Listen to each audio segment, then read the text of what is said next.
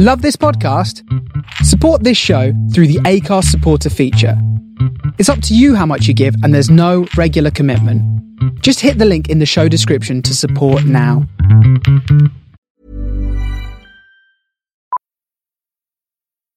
Millions of people have lost weight with personalized plans from Noom, like Evan, who can't stand salads and still lost fifty pounds. Salads generally for most people are the easy button, right? For me, that wasn't an option. I never really was a salad guy. That's just not who I am. But Noom worked for me. Get your personalized plan today at Noom dot com. Real Noom user compensated to provide their story.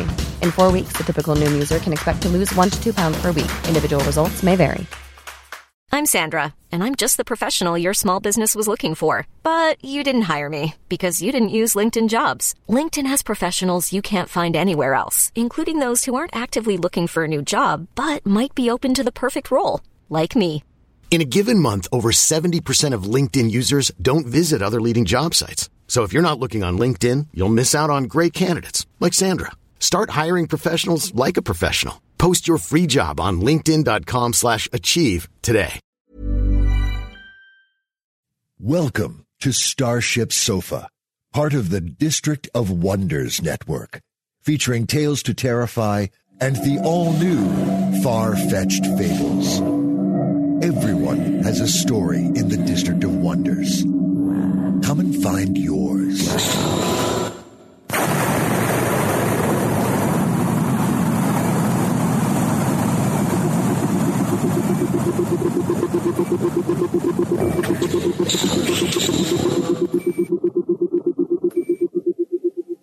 This is the Starship Sofa. Everybody, welcome. Hello and welcome to show four hundred seventeen. I am your host, Tony C. Smith. Hello everyone. I hope everyone is fine and dandy.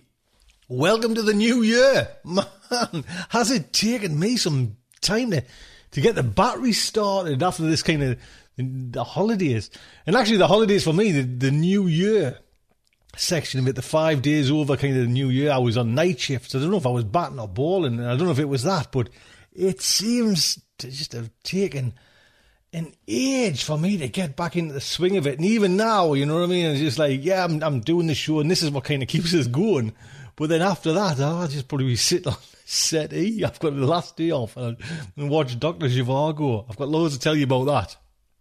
But I'll tell you what's coming in today's show. First up is we have an interview with Nathaniel Calhoun, all about innovation and technologies, working with people in underprivileged countries to kind of get the food and get resources back up to kind of some, you know, normality. And it's a great interview with Nathaniel as well. I really enjoyed speaking to him. Then the main fiction is The Damaged by Bonnie Jo Stufflebeam. And this this story was originally published in Interzone. And man, you're in for a treat with this as well. So that's what's coming in today's show. I do hope you will stick around and enjoy it. So yes, you know, welcome to the new year. Just a little note there. Jeremy, you, um, my assistant editor there, he's raised his chains from his, the shackles from his desk there, and he's popped his head up, and he's just want to say that we are now kind of relaunching the forums. So we're going to be putting like show notes on the forums, and it's a place again to come back over and to kind of discuss things if you liked it, you know what I mean? Yes, post it on there and post it on, you know, Facebook, wherever, but just, you know, get the, Der- Jeremy wants the kind of the forums. We're going to have all the kind of the shows, you know, the, the Tales to Terrify and Far-Fetched Fables, all that, you know, going on there. So there'll be a link at the bottom of this post as well. You know what I mean? You can get straight from your phone. You can go straight to the forums and kind of discuss things. And did you like the story? Do you know what I mean? Did you like the interviews? That's, you know, we need to know these things. Yes, we're, we're desperate for some attention. And there's also the newsletter as well, don't forget. You can get on the newsletter and kind of join that as well. Straight from your phone, wherever you listen to this, straight down there. You can kind of come in and be a part of the District of Wonders. Welcome to the District of Wonders. So, did an interview with Nathaniel Calhoun, and just a very clever guy, you know what I mean, kind of who's putting all these kind of, you know, whole work energies into kind of just the technologies and, you know, development of like, say, third world countries just to get, you know, I, well, I don't want to kind of spoil the interview, but just to kind of bring these places where, you know, food and, and just living conditions that are kind of totally different to kind of what, you know, I'm used to and what the kind of Western world's used to. And technology is, is certainly, you know, there at the cutting edge, you know what I mean? And just new methods and new ideas. So have a listen to this interview and, and you know, let us know what you think, you know what I mean? Because, like I say, speaking to these people, it's just a remark. And Nathaniel was a lovely guy as well, do you know what I mean?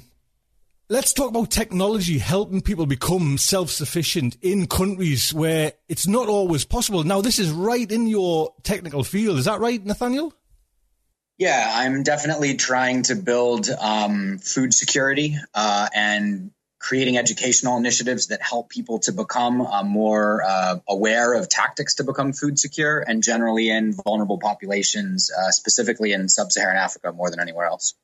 See, now I would have thought, you know, you know, the kind of from outside the kind of of the know, I would have just thought like the, the big farming methods, you know, get their methods into Africa, and that would, you know, with all the kind of technology, that would just pave the way to, to becoming, you know, a lot more profitable and with, you know, with food. But that's not the case, is, am I right? Um, I would say that the more... The most credible research would indicate that it's not. The research that is neutrally funded, the research that's based on um, field work and that takes into account uh, wider social ramifications of industrial farming practices um, has repeatedly turned up that it's not beneficial on balance in the long term. Um, it's easy to come in with uh, fertilizers and pesticides, uh, with rented machinery, and to have back-to-back years, several years even, of, of bumper crops to completely annihilate your previous records if you were monocropping to begin with. Um, you can you can outperform what your benchmark was.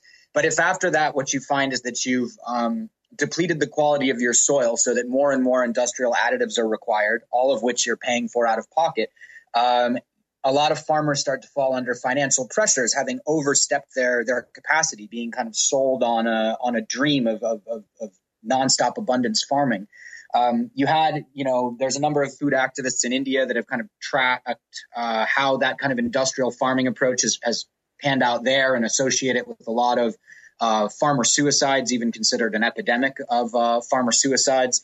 And, you know, people can kind of wiggle around and say, you know, yeah, but look, you know, here's a couple years where the sweet potatoes were more drought resistant. And, you know, you can cherry pick a small window of time. Um, and, and beat out uh, a kind of unsophisticated approach to farming if that's your only comparison.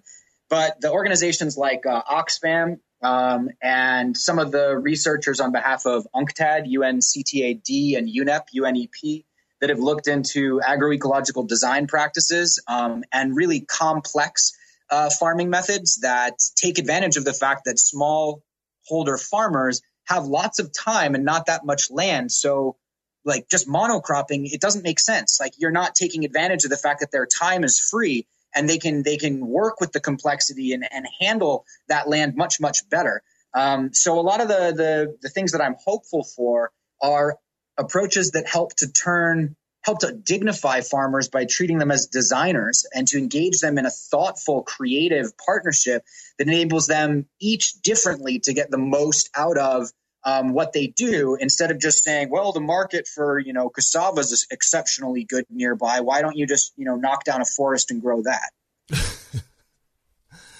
So where do you come in then, Nathaniel, within all this? Are you actually boots on the ground talking to like a farmer? I would hope to build a partnership um, with implementing partners, uh, technicians and funders that would employ such people. And at various times, I would probably get down to that level of the project and make sure that I was I was confident that kind of our our protocols were being observed and that um, kind of best practices for designing development initiatives were in place.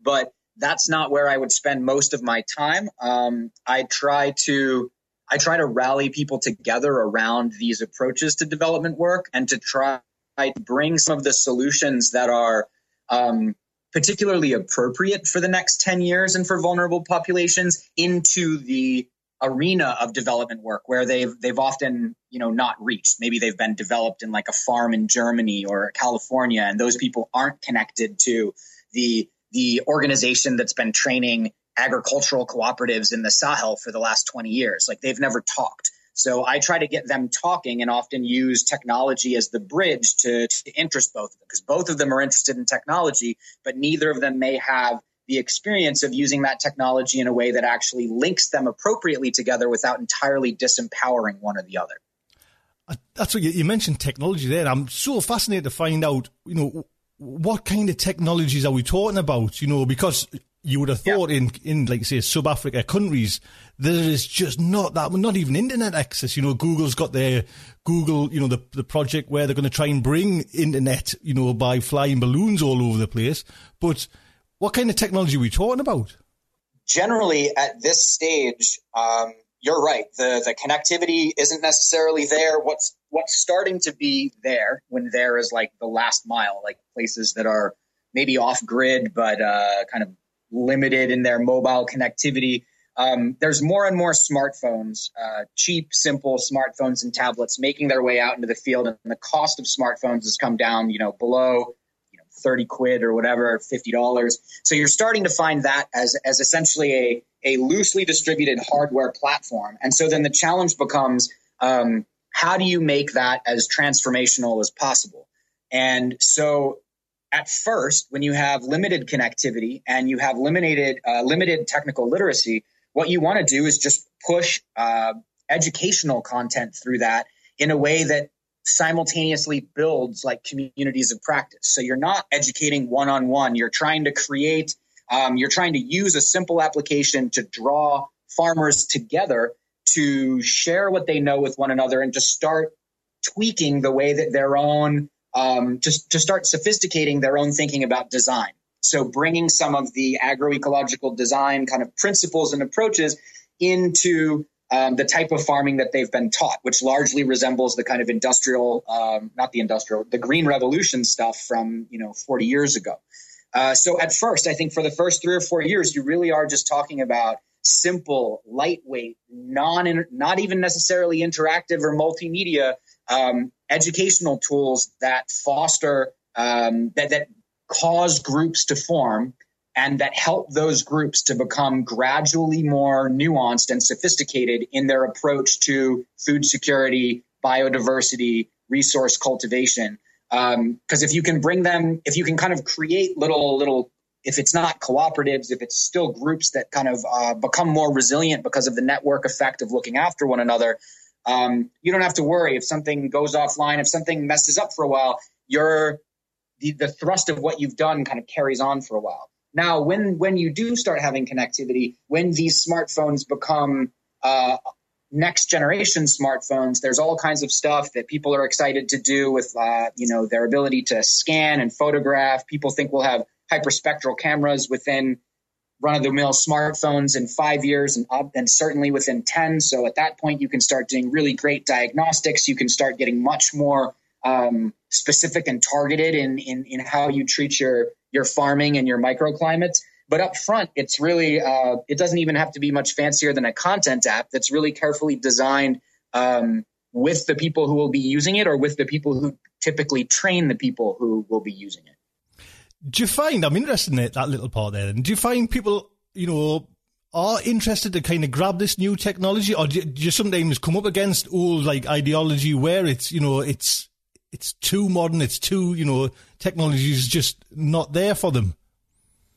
At this point, it's pleasantly sticky. Um, the if there's somebody, like if you've got a farming community that's kind of peripheral to connected society, and one of those people is is visibly engaging with and using and bettering herself with a with an app and a smartphone, um, she has the opportunity to get a great deal of social capital by sharing the use of that machine, and, and very often will, um, and it drives kind of curiosity and adoption of the technology. There are some aspects of technology in some places that people are justifiably suspicious of. So one of the things that, you know, if you're trying to help a, a, a farmer, say, uh, more advantageously contour the property that he's working with, you're likely going to be using some scanning and some G P S. Well, if you're in like Pakistan and I'm like a U S funded N G O and I'm convincing you to like scan exactly your whole territory, you might be nervous about that.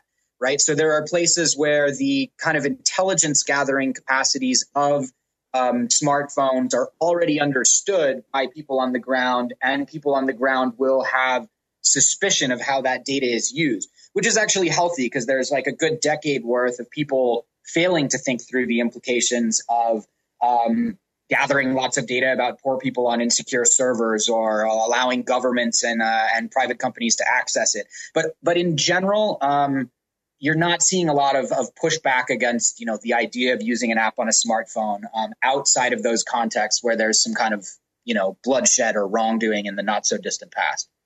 Is, you know, from your side of the fence again, is it, are we now in a, are you in a bit of an uphill struggle, or does it seem like your methods and the technologies, it, it is, you know, paying off?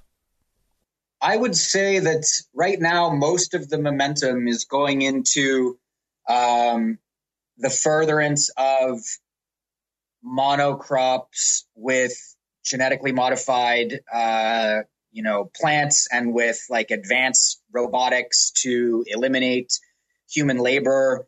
Uh, you know, people are working on the supply chain and storage and efficiency. Like they're not, they're working on stuff that takes a while to roll out, that generally benefits people that move commodities in huge, huge bulk, um, that is overall like privileged towards the markets that like to pick up that sort of commodity at a discount. Um, and the stuff I've been talking to you about, It's it's certainly not picking up venture capital by and large. And uh, within the donor community, donor funds can be a bit restricted around this kind of stuff because there's a good ten or fifteen years of, of kind of failed top-heavy um, tech initiatives that were, were put together before the digital development principles came about, which are now making it a little bit more likely that, you know, initiatives like the ones I've discussed with you succeed. Nathaniel, is, I mean, we all kind of, you know, in the science fiction fans over here and that, but, and we talk, and we, there's so much in the news, you know, about, you know, technology, about kind of robots now helping, you know, helping hospitals, helping, you know, doctors. What about robots in, in the field almost, you know, from your side?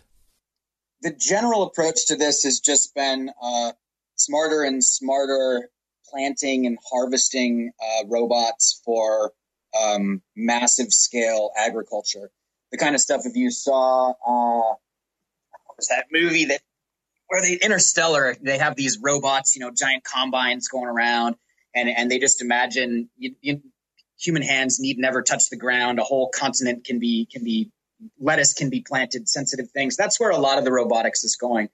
Um, But the robotics that interests me um, and that I think is much more relevant for like climate change adaptation and um, bringing kind of uh, food security and environmental security to vulnerable areas is robotics in favor, uh, in support of biodiversity. So we do have, um, there's one company, I think they're called Biocarbon Engineering, that are uh, working on uh, drones that are capable of planting seriously huge number of trees. So going into areas that are largely unpopulated, um, where the landscape is a bit degraded, um, and then at a, at a fixed kind of interval, going around and, and, and planting trees to reforest areas.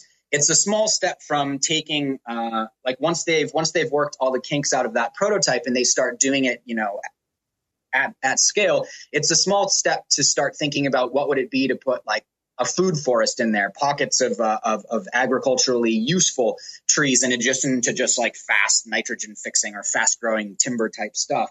Um, and even before you get there, if you're looking at places where, you know, if you're looking at those mountains all down the middle of like uh, California that are just drought stricken and essentially abandoned, or if you're looking at the the Sahel just underneath the Sahara Desert where you could, you know, plant all the trees you want and they're not going to grow. Um, Some of the initiatives that we've seen make a huge difference in degraded um, landscape require a lot of simple, repetitive tasks. Like uh, Yakuba Saladogo in Burkina Faso has a simple method of like tamping down um, the earth into little crescents at, at a fixed interval, depending on the, the slope of the earth, so that these little divots start to collect whatever's blown around in the wind. And then that one or two days a year when it rains, they capture much more uh, nourishment. And then within a short number of years, you have uh, a massively improved quantity of like soil and vegetation where you wouldn't have had any if you simply didn't contour it. So there are there are ways that we can look into the future and imagine robots doing pretty low low effort kind of landscape maintenance to take areas that we've just abandoned and kind of just apply uh, contour and and and shape to them, so that whenever they do get that uh, hoped for bit of rain, as much as captured as possible, instead of it just running off all whatever topsoil remains and and, and flooding downstream with salt. Um, so I'm looking forward to when people start looking into those medium and long-term uh, strategies with robotics, instead of just how can I have more spinach, you know, in two months. Does that not have a knock-on effect though, Nathaniel, where, you know, you, the old kind of, the old cliche, you're taking someone's job away there? Well, th- what I'm talking about with, with those, with the type of robots that I've just talked about, you're doing things by and large where nobody nobody sees the value in paying human beings to do it, right? You're at the you're at the the limit of arable land. You're at land that's basically considered non-arable. People have probably resorted to pastoralism if there's any if there's any use of it at all.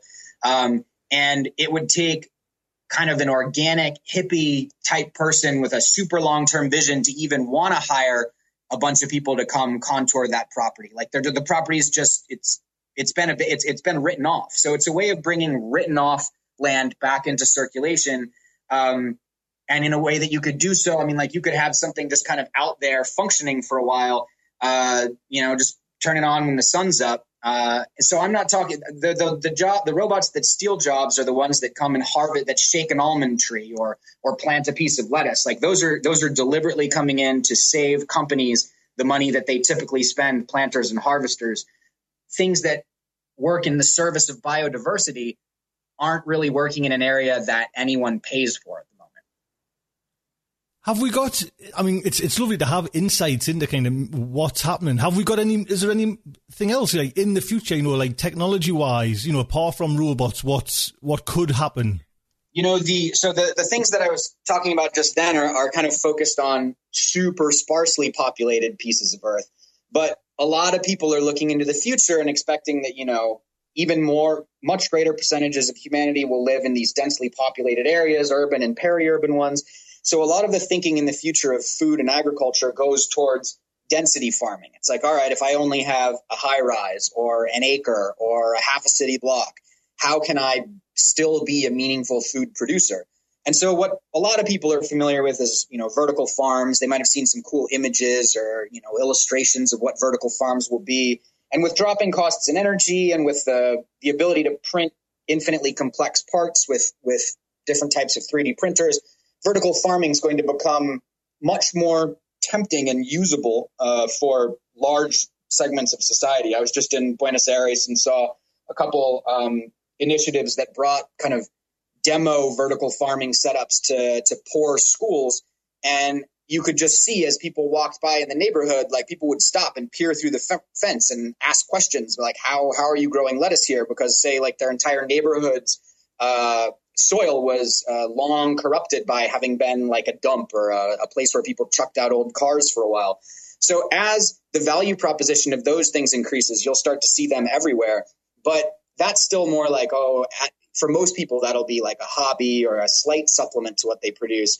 At the same time, you've got uh, a lot of thinking going into like algae for food or insects for food, where you can take just a couple square meters and produce enough, say, cricket-based protein or spirulina-based superfood. Um, and people are figuring out, there's a, I've forgotten the name of it, but there's a spirulina, a rooftop spirulina uh, company that's currently on Kickstarter trying to get Um, they're set up on the, on roofs in, uh, I believe, the northeast of the United States, doing incredible work at producing. I mean, if you look at just the raw, like how much how much of which nutrient they're producing in a, in a cylindrical vat of what size, it's it's incredibly efficient. And so we're going to see there's there's of course like social marketing challenges here to, to acclimate people to wanting to bake cricket flour muffins with spirulina frosting, um, but that sort of thing. You know, we, we have the creativity to, to get around the hurdles there. Um, and I think in general that like the, the happy side of this is you'll have, we're, we're identifying more and more superfoods, and happily a lot of these are in uh, grown in like vulnerable areas. So if you're in, say, Senegal, they've got like moringa powder, they've got uh, tamarind, there's like turmeric all over all over Asia. There's we're starting to find these these ingredients that on their own um, command an incredibly high per kilo price right now in like health food stores, right? Where you give me a kilo of moringa and I'll pay you, you know, twenty quid or something, something ridiculous. And so we're starting to see people encouraged to to stop growing like corn and potatoes and rice and pick up the cultivation of foods that are um, much more nutritionally rich, but less conducive to large scale industrial commodity type trading. So that's, that's a super fun trend that's going to lead to lots of like localized and lucrative businesses and creative recipes. Um, and at the same time, you're going to be seeing this kind of vat grown cultured meat, you know, not, not three D printed, not just extruded, but like grown, where people are figuring out how do we, how do we cultivate protein out of what feedstocks. And so you'll have people looking around to figure, is there some kind of, you know, serum, or is there some kind of medium that we, that we're neglecting that can be pulled into the food chain and used to, is there, is there biomass? Is there a way to repurpose food waste and sanitize it so that it can go into this kind of industrial protein production? Um, I see that as another kind of uh, branch of the future of food. And that, that place is getting heaps of money because, you know, there's, it's really clear what's the going rate for beef. And then if you can come in under that, you know, you win, but that's not the case at the moment. It's not as clear for the kind of superfood stuff that I'm talking about, uh, which is why the superfood stuff probably works better for the small local people and doesn't pick up as much cash. And the other one's lending itself towards, you know, venture capital and serious labs. I mean, what what gets us excited is, you know, that idea of like vertical farming, because it is just such a almost common sense way to go now with, you know, space limited. And even, you know, I live in, you know, the, in the northeast of England on the coast there, and we've got a, a city called Newcastle. And even, you know, this is where I first seen it, a department store that was kind of just grey concrete looking hideous thing has now, you know, totally got these flower beds going vertically up, which just brings a, you know, I know this is kind of cities and, but it's just totally different, you know, outlook and look at on, on this kind of grey drab building.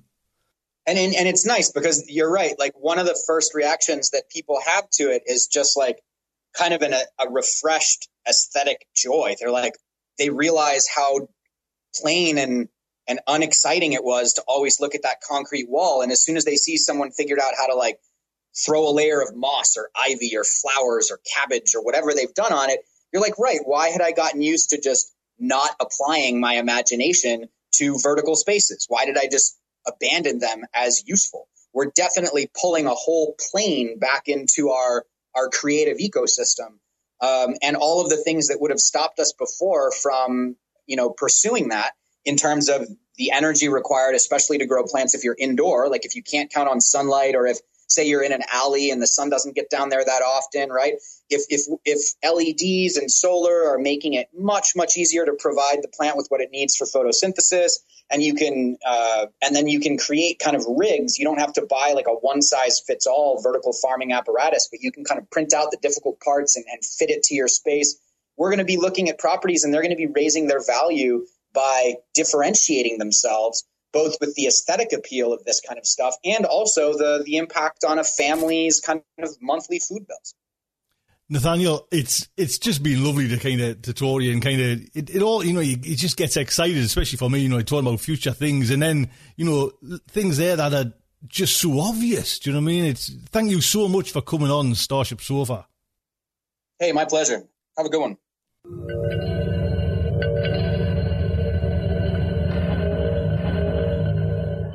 There you go. Hope you enjoyed that. Nathaniel, thank you so much. I'm going to try and get Nathaniel back on there because just his ideas and his thoughts and the way he's kind of thinking, just fantastic. Lovely, lovely to speak to him. Nathaniel, thank you so much. Before the main fiction, just a little shout out.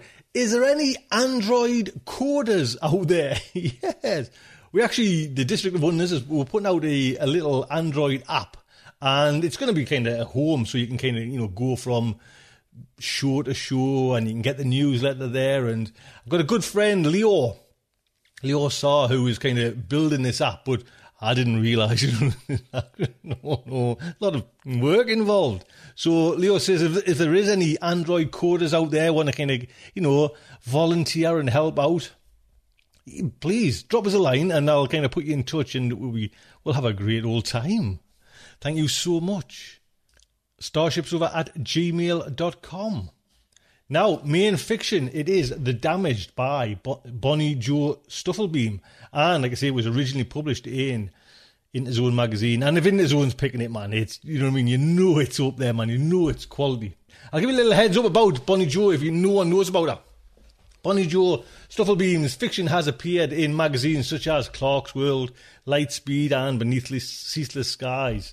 She lives in Texas with a partner and two literally named cats, Gimli and Don Quixote. She holds an M F A in creative writing from the University of Southern Maine Stone Coast program and curates the annual Arts and Words show in Fort Worth. You can visit her at Bonnie Jo Stuffle. And I'll see, I'll put a link on there as well, Bonnie Jo Stufflebeam's our website as well, .com, so you can get straight to there if you pop over and have a look on the front of the website. Now this story, man, just hits the nail on the head. Catherine Inskip. Catherine's done loads for her. And, you know, the voice is, is only as good as the, the, the audio editor behind her, her husband, Jeremy. I always like to get that in, Jeremy, lad, eh? Sitting there in the, behind the scenes. But Catherine's voice is just fantastic. We've had Catherine on as well, because Catherine's right into kind of, you know, all the kind of astronomy and used to kind of work as a, an astronomer as well. I don't know if she still does or not. But Catherine wears galaxies for a living and builds worlds in her spare time. Fantastic. She's addicted to chocolate and Japanese logic puzzles. There you go. So, the Starship Sofa is very proud to present The Damaged by Bonnie Jo Stufflebeam. I can't escape my job. Everywhere I go, I see ads for the company. On the subway, the sidewalks with our company logo engraved in concrete, the talking billboards which feature the intertwined bodies of flawless men and women in the downtown ad zones. I'm good at what I do.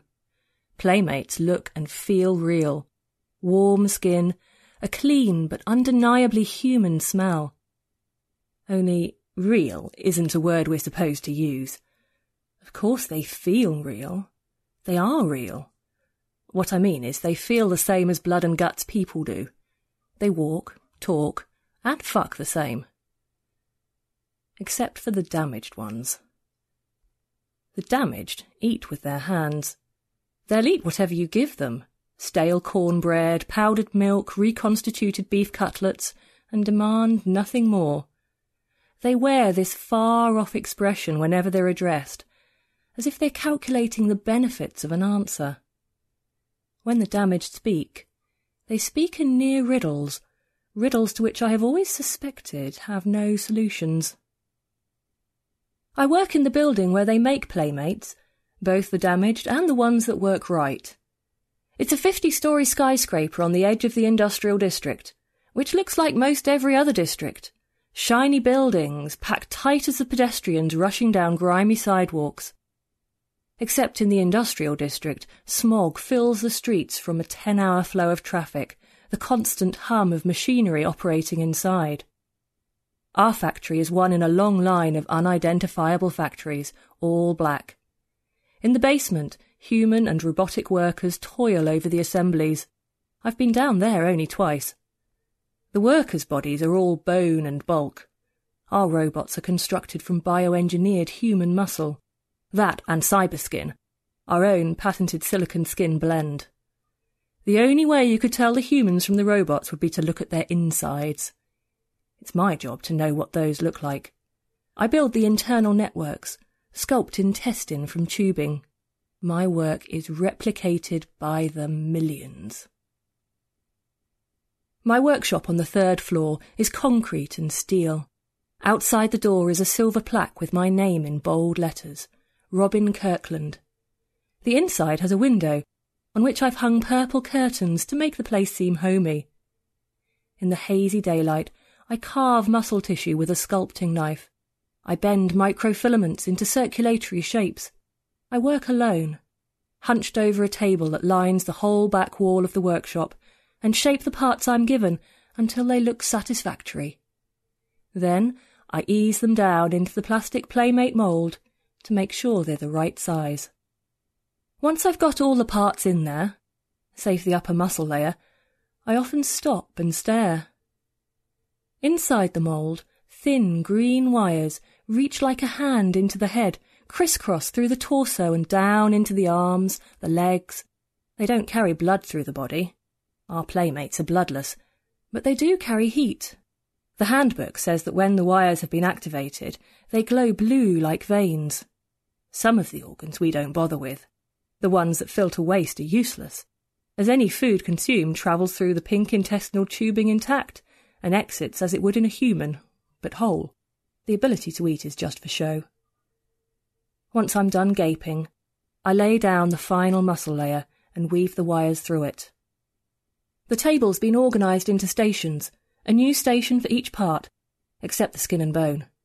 Another woman works the skin. The tech for these parts isn't mine. It filters down from the fiftieth floor. All I do is figure out new ways to make it fit, new ways to make the robots more authentic. I also sculpt hearts. But for every hundred playmates that come out normal, one comes out wrong. It's a glitch in the system, and like clockwork it occurs at the same intervals. The damaged have cold skin, a malfunction in the wires, and, like I said, something weird in the expression, in the way they speak. The damaged aren't sold with the rest. They're sold, the females and males alike, to speciality shops, bulk buyers. Management knows what those buyers do to them. We ignore their beckoning fingers when we pass them on street corners in less favourable parts of town, in which the majority of us factory workers live. I can't be seen picking those damaged up. The ones I collect come from the subway, where they cower in corners and eat the skin off rats. Even though they don't need to eat, they've been programmed to.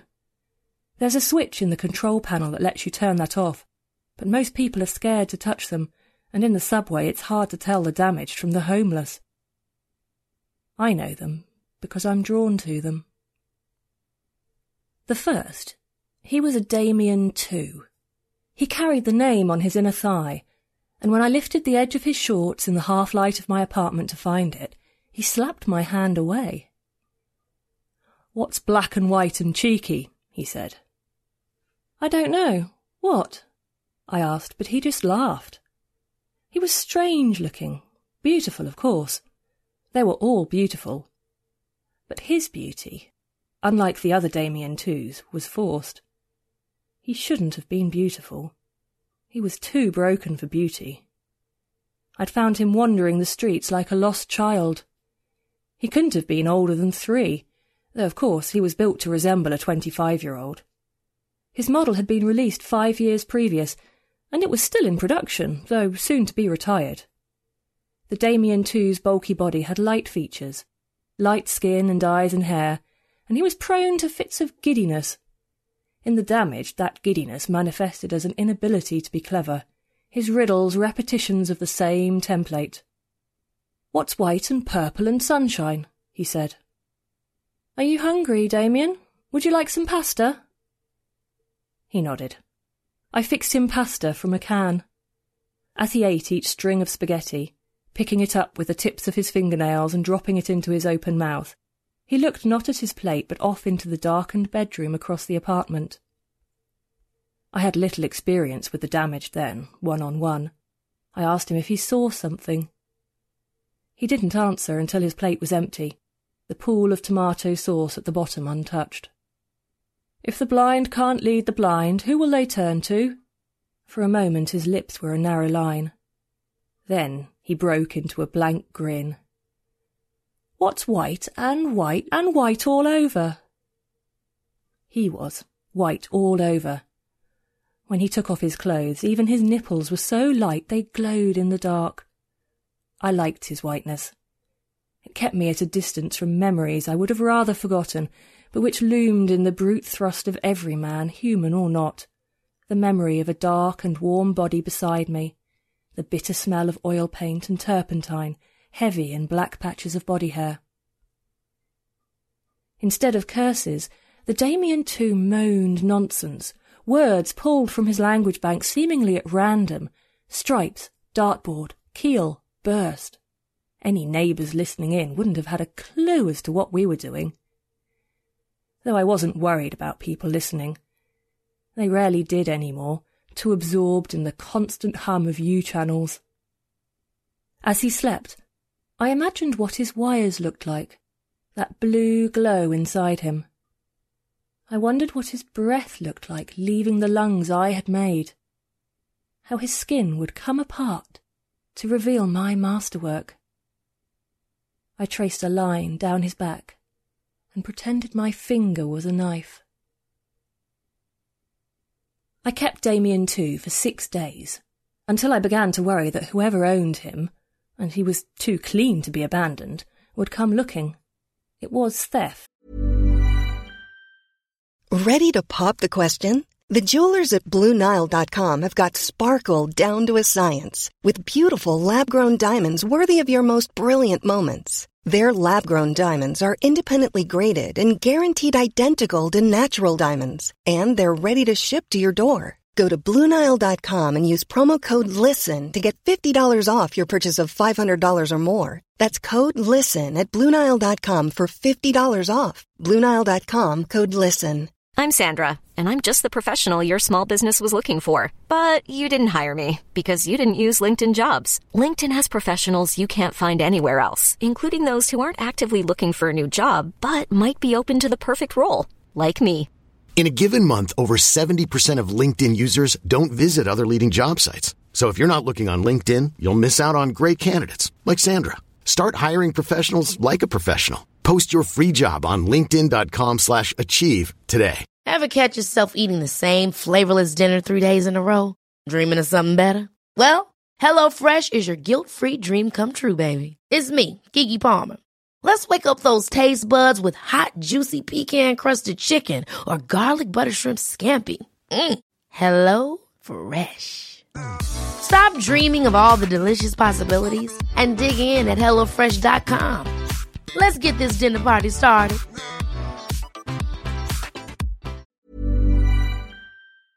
After all, of the highest class, as playmates were valued not only monetarily but also emotionally, as precious companions. And he wasn't what I was looking for, not really. I wanted one whose riddles made me shiver. Like the painter used to, when he sketched me with my clothes on and made me feel like he was painting the invisible pieces I could never show him. Words that would open me up and leave my insides exposed. Without that, I couldn't be bothered to take care of someone. But when I found it, I told myself I would hold their hand and keep them safe, even as they self-destructed, which was inevitable with the damaged. They wore their riddles out until they could no longer form words or even master the complicated muscle movements of a smile. I'll be honest, I wanted to watch. I wanted to be there for their destruction. It intrigued and repulsed me. I wasn't allowed to buy a playmate for myself. Conflict of interest. We signed a contract. If we were to grow attached to one of our own creations, it might affect our decisions. We would be tempted to change things we wanted to see changed, to create models we wanted, not models that the public wanted. Instead, we cared nothing for the models we worked on. Each worker was in charge of such a small portion of the product that it was easy to be detached. Following my week with the Damien too, I took home as many damaged as I could find. None of them were what I was looking for. I brought back a Ken five, an original Matthew, even a Max two, trying to wrap my head around what it was I wanted. They were crazy, of course, but their riddles were often monotonous, the same old tricks of language. Uninspired, random. The Max two even seemed to have a hold on where he was, what he was. His riddles were nothing like riddles. "I'll take care of you, my Clementine," he said, leading me back, down, into my bed. "I'll make the ceiling spin like roses." After I let them free, I watched them wander off into the world again, back to their subway stations or the homes where no one watched over them. I wasn't sad to see them go. Some, I knew, had probably been shoved into closets, deemed broken, only to escape when their switches were turned on by some nosy kid. If I knew they had no one to go home to, I opened the control panel in the upper left side of their chest, passed over the red dials and the memory slot, and switched off their hunger. The truth is, I don't know where they went when I let them go, and I don't know where they came from before I picked them up off the ground or carried them from the dumpsters. I cleaned them. Always I ran water in the bath and let them soak, wiped the grime from their faces, from their bruised bodies, not like a mother, but a cold stranger doing them a cold favour. I gave them clean clothes, clothes that once belonged to the painter. He had left them. In his clothes, the damage seemed as if they could walk into our factory and earn their own keep. The regular ones could do that, of course. That's what happened to most of them after they were no longer wanted. They could earn their price back and be given a life of their own. But not the damaged. They can never work. That's what I told myself when I finally did cut one open, that he would be helpless and alone in the world. I tried not to look at his name when I did it. I just wanted to see inside. My fingers itched for it. So when he was fast asleep, naked, on his stomach in my bed, I took a knife from the kitchen and ran it down his back, right where I knew the seam had been. I peeled the skin back as little as I could manage while still being able to see inside. I figured it would hurt less, opening the old seam wound. Because these playmates, they feel pain. They feel it at smaller doses, but they feel it nonetheless. That is part of what makes them so believable. Inside, the wires I crafted gleamed blue in the light that crept through my window from the streetlights outside. It's never dark in the city. I could see the wires embedded in the thick red muscle tissue. I opened the flap wider so I could take in all of the upper back. I wanted to know if my handiwork was what had made him damaged, but everything else looked as I'd seen it before. I moved the muscles aside so I could see the deeper organs. He was a newer model, though not the newest, so his wires were a little thick, his lungs the colour of vomit. I'd since fixed both of these problems, though peering in at the heart I noticed something I hadn't yet changed, something I had yet to even know needed changing. The heart pulsed on its own, a movement independent of its beats. I watched the red tissue bump, bump, then pulse, bump, bump, then pulse, bump, bump, then pulse. It was expending more energy than it should with those extra pulses. Pointless energy. The pulses weren't affecting his body in any way. I touched the heart. It felt like a wet sponge beneath my finger. It was partly made of sponge. From far away it would have resembled a human heart, though it was a simpler design, a pear-shaped lump with a single opening at the top where the wires connected for the energy to feed through.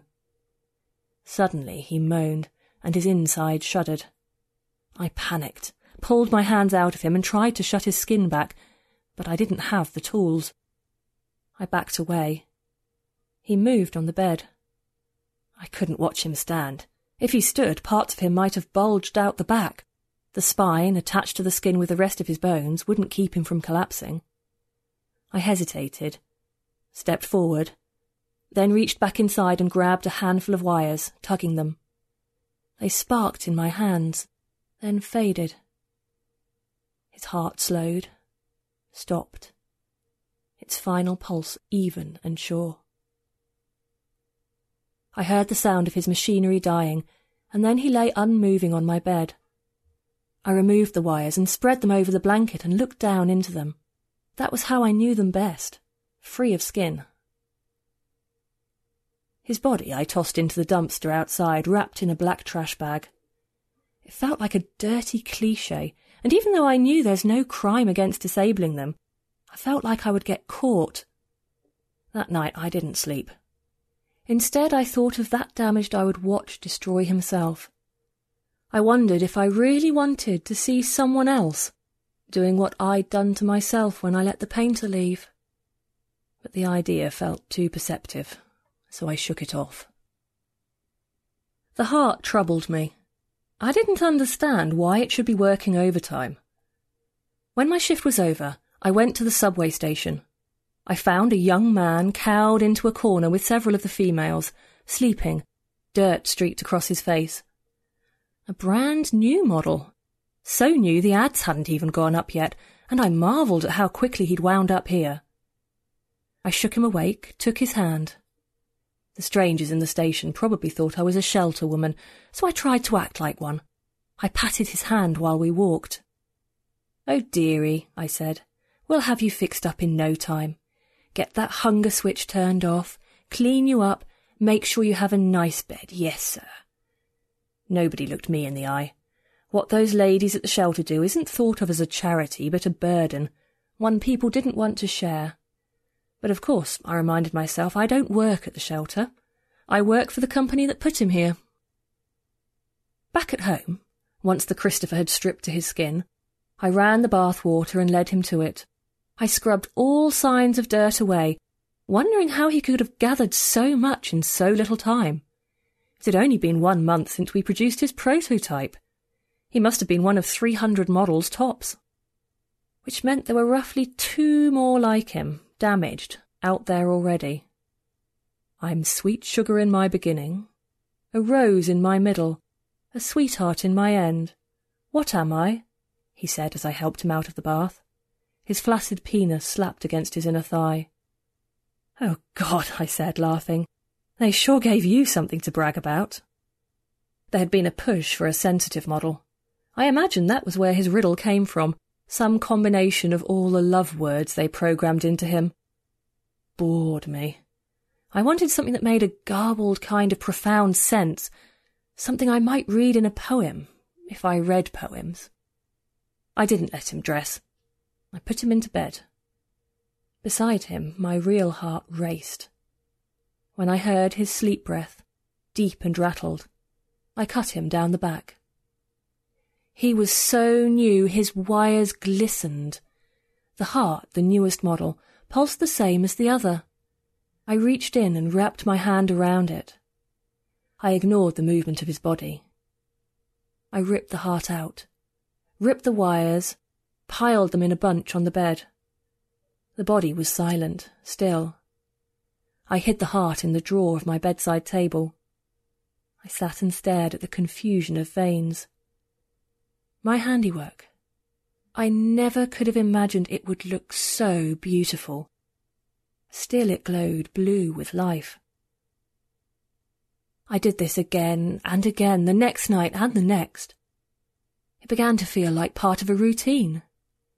Without it, without the dying embers of artificial life beside me, I found I couldn't sleep. Then I noticed something different. He was an older model, one of the oldest, and when I pulled out his heart, it had begun to crack.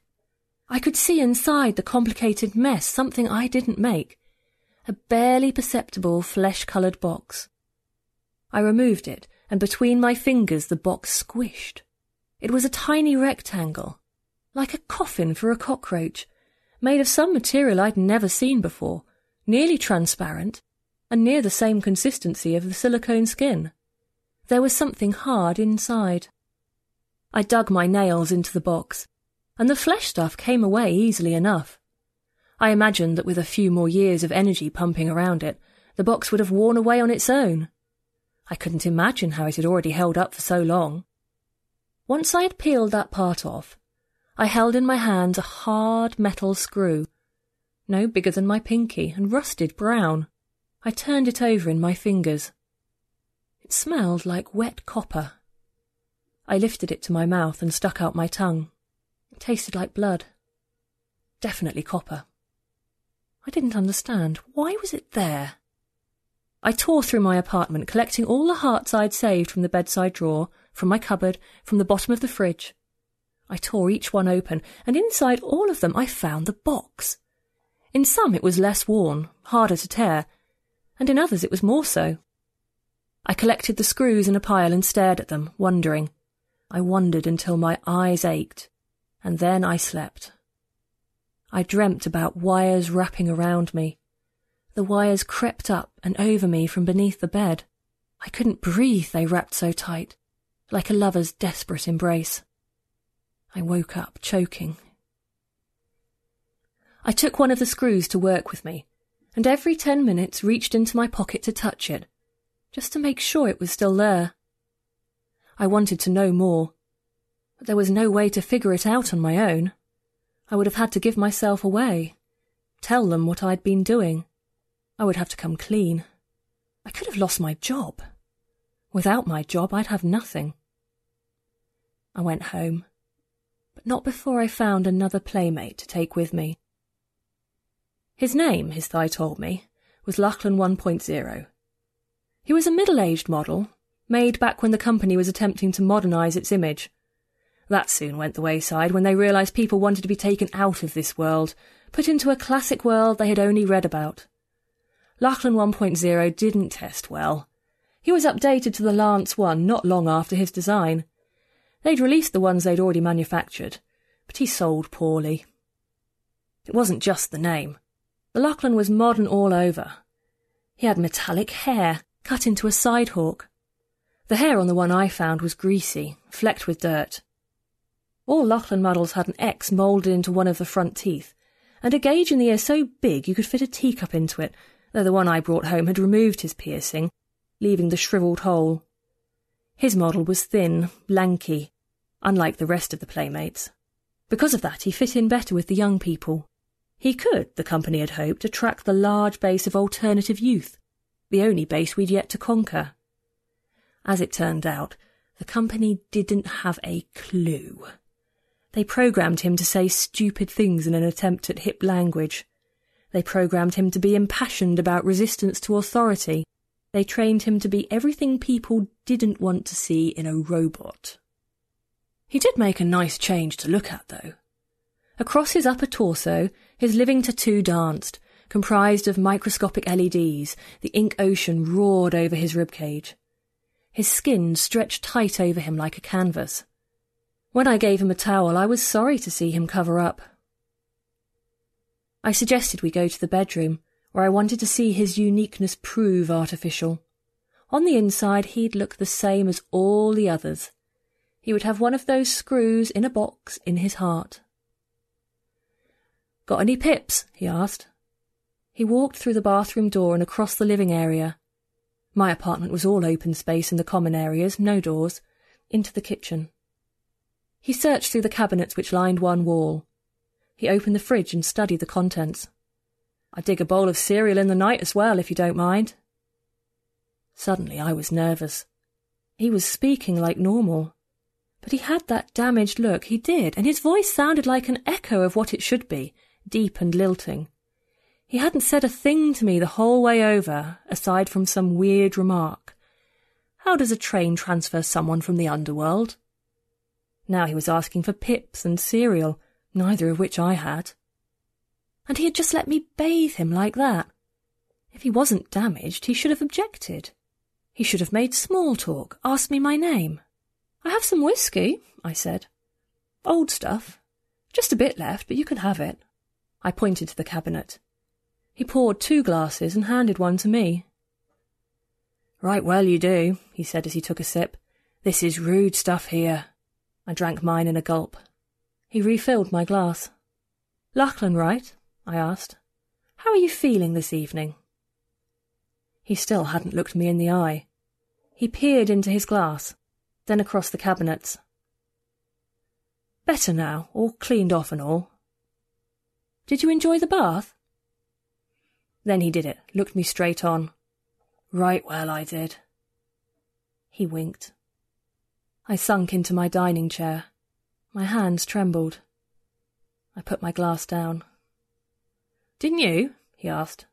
"I thought that was a factual point." He stared back at the same spot on the cabinet. "Are you looking for something?" I asked. "You know, I've been wondering what's a rude woman like you doing, picking people off the street. Honestly, I thought you were taking me to one of those safeties. Thought I was in for a feast. What you've got here is potato flakes and pastry cakes." "Do you mind?" He took the box of pastry cakes from the cabinet, unwrapped one, shoved it in his mouth in one bite. "You're not exactly one of those women, are you?" he said, mouth full. "I'm not," I said, picking up my nails. "Are you a cop?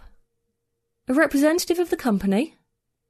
Were you sent to make sure I'm not, you know, engaging myself with you lot?" "Am I a cop?" He laughed. "Why, have you been unruly?" "Of course not." I drained the second glass. "So, a representative?" "You work for the company, then? Right, well. Methinks what you're doing here is unruly indeed, am I right?" "All I've done is give you a bath, a bit of drink." I looked at the towel wrapped around his middle. "Would you like some clothes?" He shrugged. "I imagine I'll be getting naked round here sometime, if I know your make." "I didn't ask you here to get naked. Honestly, I was trying to help you. I thought you were damaged." He grinned. His tooth was chipped below the X. "I could be, if you wanted." He looked at me again. "What do women want?" He laughed. "That's riddle enough for the world. What is the square root of a woman?" He lifted the whisky bottle and poured some down his throat. "What burns going down and sings coming up?" "Stop it," I said. I looked at the door, then back at him. I crossed and uncrossed my legs, wrung my hands. "I was trying to help you. I didn't bring you here to mock me." "I need your help," he said. "I've got all this energy. I need to know what makes a human hum." When he moved toward me, I didn't try to turn away. He wasn't damaged. I could see that. Not the way the others were. But there was something in him that was gone, and I wanted more than anything to find out what it was. I wanted to cut him open anyway. I wanted to know what was going on in there. I wanted that body on my bed. He pushed me past the dining table, through the door into the bedroom, onto the bed, until effortlessly he was naked and my skirt lay discarded on the floor. The warmth of his body startled me. I closed my eyes and imagined the painter. His skin was the colour of twilight, his sad brown eyes. But the painter had always been silent and steady when we made love, and Lachlan moaned and thrashed. Then came the awkward moment when I was done and told him, which set off his own spasm. They'd been made to trigger when we said so. He quivered under me. Afterward I waited for him to fall asleep, but as the clock clicked past three in the morning he kept singing beside me, a vile drinking song. "Don't you sleep?" I asked. "Not much," he said. "Not if someone's eyeing me like that." I tried to fake it, but the second my eyes shut, I was out. When I woke, he hovered over me, a tangle of wires in his hands. "I see why you were wigged," he said, "about me being a cop. You know, I don't think there's a law against this, though." He dropped the wires onto my bare stomach. "Except, of course, you work for the company. Can't own your own playmate. That makes this theft, and to top that off, taking him apart like this makes it destruction of stolen property. The highest degree of destruction, methinks, artificial intelligence." I sat up. Below him, covering the floor of my bedroom, were the rest of the wires I'd been saving, pulled from beneath the bed and strewn from the bed to the door. The drawers of my bedside table and dresser were open, wires spilling from them as well. "No, no, you see, it's what I do. I sculpt those wires," I said, light-headed, heart stuttering. "Right, well. If you did, Miss Robin Kirkland, you'd know, wouldn't you, that the only way they colour blue like this is from use?" "Of course," I said. "Of course I know that. They were given to me, quite obviously, after they were dismantled, so I could look over my work. What I can't figure is, decent, rude woman like you, what are you doing snatching our insides out? What do you find in there?" he said, his voice hard. "Are you going to go to the company? Are you going to tell them?" I could feel the sweat beads on my forehead. The room was hot. I tried to sit up, but I was too dizzy. I should. Save my own skin, right well? Then, no warning, the blank look passed back over his face like he'd never seen this room before. but it wouldn't be like that. I'd be wires and dirt, I would. Sure, they might fire you, but me? Not to silence me, but dirt. It sounded like poetry. No, I won't tell the company. Not if you tell me what you've lit on.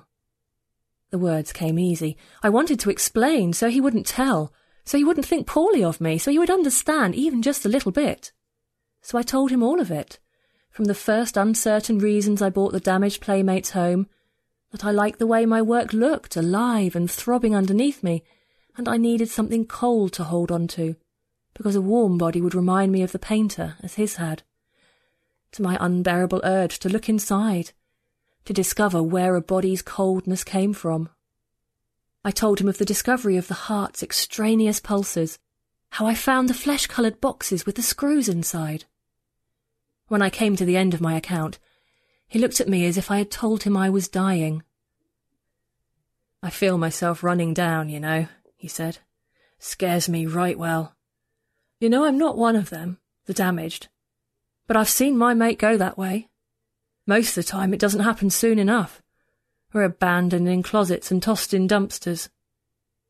He gave me a look that for a moment made me question whether he hadn't been watching me all along, seen the trash bags I'd carried out. But for those of us still switched on, most of us go damaged. He shrugged. Two to five years, if we're used proper. My work should last longer than that. It's designed to last longer. What of those screw boxes? How long they rigged to last? I don't make those, I said. I don't know where those come from. Methinks we're not rigged to last.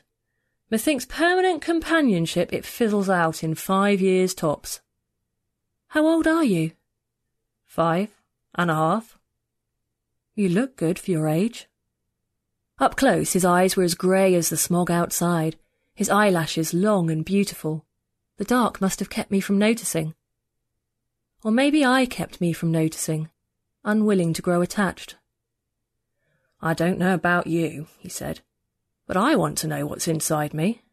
I shook my head. I couldn't. Not that, you whack woman. I want to go to work.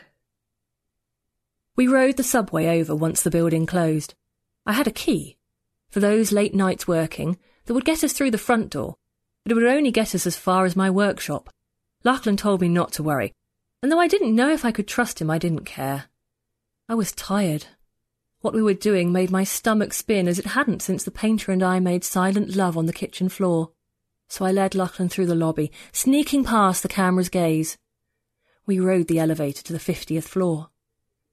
We exited. These were the doors that belonged to the people who did nothing with their hands. They watched and decided, but they'd never touched one of them, not in any professional sense. Lachlan led the way. As it turned out, he'd been there before. He was, he admitted in a whisper, hired by the company. They'd seen me. Didn't I think they would see me? In the subway, lifting the damage from the ground, dragging them with me on the train. He knew where they would keep the files. I wanted this adventure. I wanted to run back home. I wanted to push Lachlan against the wall and take him. My breath shook, but I knew what we were going to find. Really, this trip was just for show. I knew I'd lose my job, sooner or later, and Lachlan knew he'd lose himself. Of course the company programmed our robots to fail. Of course the boxes were meant to biodegrade, the screw to be let loose into the heart, where it would puncture and damage the tissue irreparably. Companies had been manufacturing products that would run down eventually for years. It started with refrigerators, and now here we were. But why was some of them made damaged? If the company created them on purpose, was it for people like me, too broken to keep unbroken things around? I half hoped this was the case. It would mean there are enough people like me to warrant a market for them. Once we were by the office door, Lachlan wedged his fingernail into the skin on the right side of his chest and pried his control panel open. He pushed his finger into the panel and pulled out a square chip as small as a tooth. At first I thought it was his memory card, but it wasn't. There was a slot in a similar panel next to the door, and he pushed the chip into it. The door clicked open, We went inside. "How did you do that?" I asked. "I saw them do this when we met here before to complete my paperwork a few years ago. I recognised the tech. Rigged one up myself," he whispered, though we were alone. "Spiked the cameras too." The file cabinet was locked. The company kept their files stored on disks outside the computer for fear of hackers, competitors and free rights organisations. Lachlan picked it with a hairpin. I wanted to laugh, but I couldn't bring myself to make the noise. Inside he found several spherical discs, the size and shape of gold balls, labelled from the start of the company twelve years ago. He dropped them into the bag he'd brought. We left the way we came in. Afterward, as we ran through the streets clutching the bag, I felt the air on my face, and it felt like it used to when I was a kid, when I was a young woman in love with a flesh-and-blood man whose clothes were covering the body of the robot running before me. I had to stop several times to catch a breath. Lachlan ran ahead on thin legs. The painter's legs had also been thin. Always he moved like a shadow through my apartment. He, too, was broken. "Depressed feels like such a thin word," he had said to me often in that dark, "and it's such a thin feeling." He passed that brokenness down to me. He had dreams of another country, of walking on green instead of grey. When he got his chance, he went. "Come with me." We had been in bed. Outside we could hear the muffled roar of the billboards going in the ad zone four blocks down, a sound you got used to. He claimed he had never been used to it, never would be. "You need to get out of here." "I can't," I said, rolling away. How could I go with no guarantee we would make it? No guarantee that life was better on the other side. His darkness was beautiful, but he would drown me in it. In a world where I was nothing but his. After all, a place is just a place. There would be nothing there that could sculpt me into a different kind of person. I didn't go with him. He left me behind. At my apartment, Lachlan went through the files, plugging the discs into his panel. When he found what we were looking for, I brought it up on my computer. I was right. And wrong. The damaged weren't a mistake. Or they weren't as big a mistake as a company would like people to think. They were, the file said, an unfortunate consequence of the built-in obsolescence, the biodegradable flesh-coloured box, the screw that the company placed in the playmates' hearts, so they would wear down within five years or so, causing the customer to purchase replacements. Without the built-in obsolescence, the company's base of satisfied consumers would remain satisfied. There would be no reason for them to buy another playmate if their first continued to function, and the company would cease to turn a profit. Ten dollars extra it cost them, per model, to install the screw. Only in some models, the damaged, the body rejected the foreign object. It hadn't been programmed in, and therefore wasn't part of the system as the electronics knew it. They were unable to function properly even the five years it would take for the screw to come loose. Some might say, I thought as I read over the text, that the damaged are the smart ones. They know something's the matter with their parts, and they won't pretend it isn't. "Robin, how could they know?" Lachlan asked, popping the disc out of the computer's drive. "How possibly?" He downed another pips. The empty bottle clinked on the concrete floor where we sat, the discs strewn about us like marbles. "I wouldn't know," I said. I felt like I should apologise to him, but I also felt as if he too must have known that this was what we would find, and so part of me thought he'd been searching for it all along. "The factual question is, how do I get it out of me?" There's no way, I wanted to say. Once the skin is open, there's no way back. We could broadcast this. "Maybe, once people see," he said. "Maybe," I said. His eyes narrowed. "You think they already know?" My hand rested on his shoulder. His eyes lacked the lively dart of human eyes. When he spoke, people knew that the number of things he said was exhaustible. He had only so many possible combinations of letters and numerals, only so many inflections. His wires would burn out. and there would be no grave for him. There would be no graves for any of them. Their graves would be the junkyard, and when the record of our time was lost and all that remained was our bones, the damaged would have no names because they had no bones. Their parts would be melted down to make more things that people use to fill the empty spaces in their beds, their workrooms. I realised that Lachlan's skin was cold in my palm. We should tell them. We should try, at least. There was a grin that I'd never seen on his face, wide-eyed and stupid. This, it seemed to say, was an entirely new kind of adventure. This could get us killed. But I knew the truth. That he had watched too many movies on the U channels, too many thrillers where the consequences of corruption are always disastrous. I humoured him, because I loved the grin. It reminded me of a grin I used to know. My own. When we went to bed, he talked like he was on upper. As the night passed, his words warmed the room. I entered the space between dreams. His words made less sense.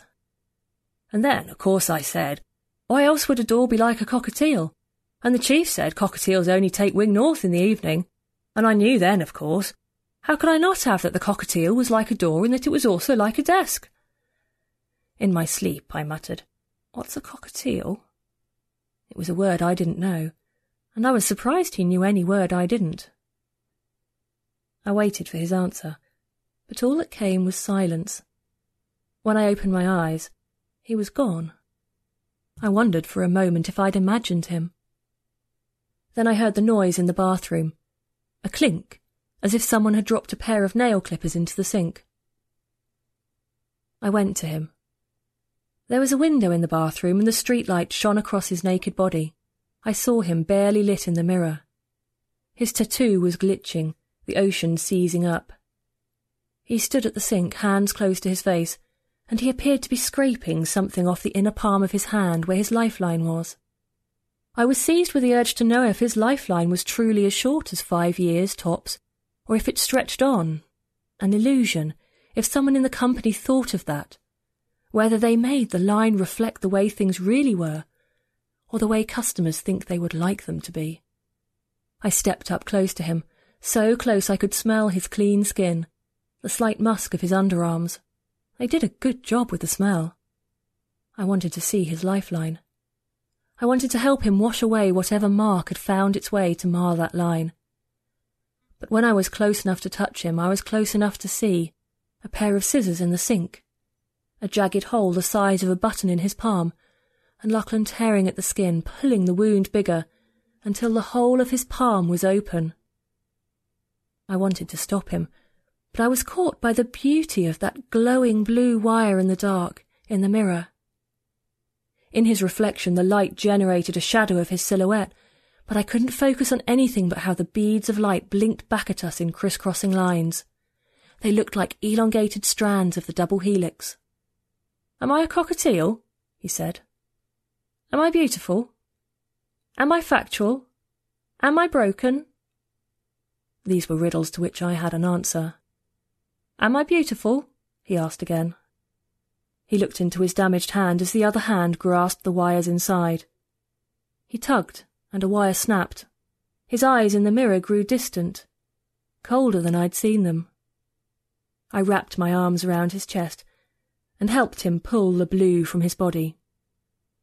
As we pulled, he wilted, until he was no more than synthetic skin and muscle on the floor. I peeled the skin away. I held his heart in my hands. The screw's pointed edge stuck out from the muscle, having finally worked its way through. I never answered his riddles. The information I kept to myself, the discs I returned in a sealed baggie. I got out of that place, went to another city of grey where I got another job that followed me everywhere. I tried to avoid the cold. I left the damage behind.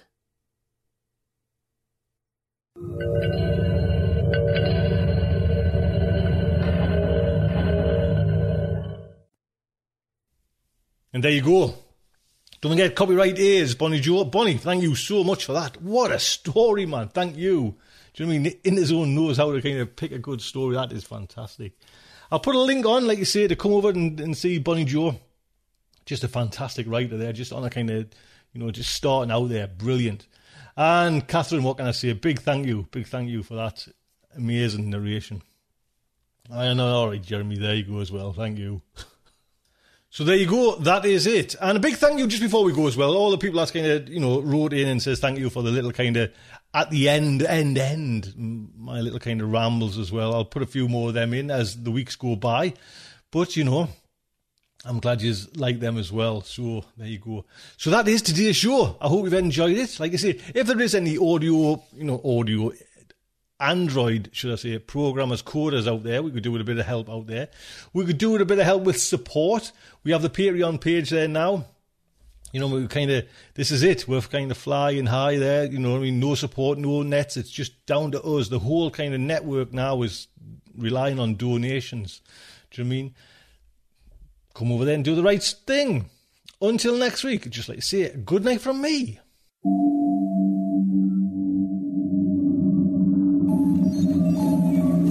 Heroes survive this terrible ordeal? Can they win through with their integrity unscathed? Can they escape without completely compromising their honor and artistic judgment? Tune in next week for the next exciting installment of Starship Sofa. Evacuation procedure initiated. Shuttle set for launch. Airlock will be opened in three, two. Hi, I'm Daniel, founder of Pretty Litter. Cats and cat owners deserve better than any old-fashioned litter. That's why I teamed up with scientists and veterinarians to create Pretty Litter. Its innovative crystal formula has superior odor control and weighs up to eighty percent less than clay litter. Pretty Litter even monitors health by changing colors to help detect early signs of potential illness. It's the world's smartest kitty litter. Go to pretty litter dot com and use code ACAST for twenty percent off your first order and a free cat toy. Terms and conditions apply. See site for details. Hey, it's Paige DeSorbo from Giggly Squad. High quality fashion without the price tag. Say hello to Quince. I'm snagging high-end essentials like cozy cashmere sweaters, sleek leather jackets, fine jewelry, and so much more. With Quince being fifty to eighty percent less than similar brands. And they partner with factories that prioritize safe, ethical, and responsible manufacturing. I love that. Luxury quality within reach. Go to quince.com slash style to get free shipping and three sixty-five day returns on your next order. Quince.com slash style.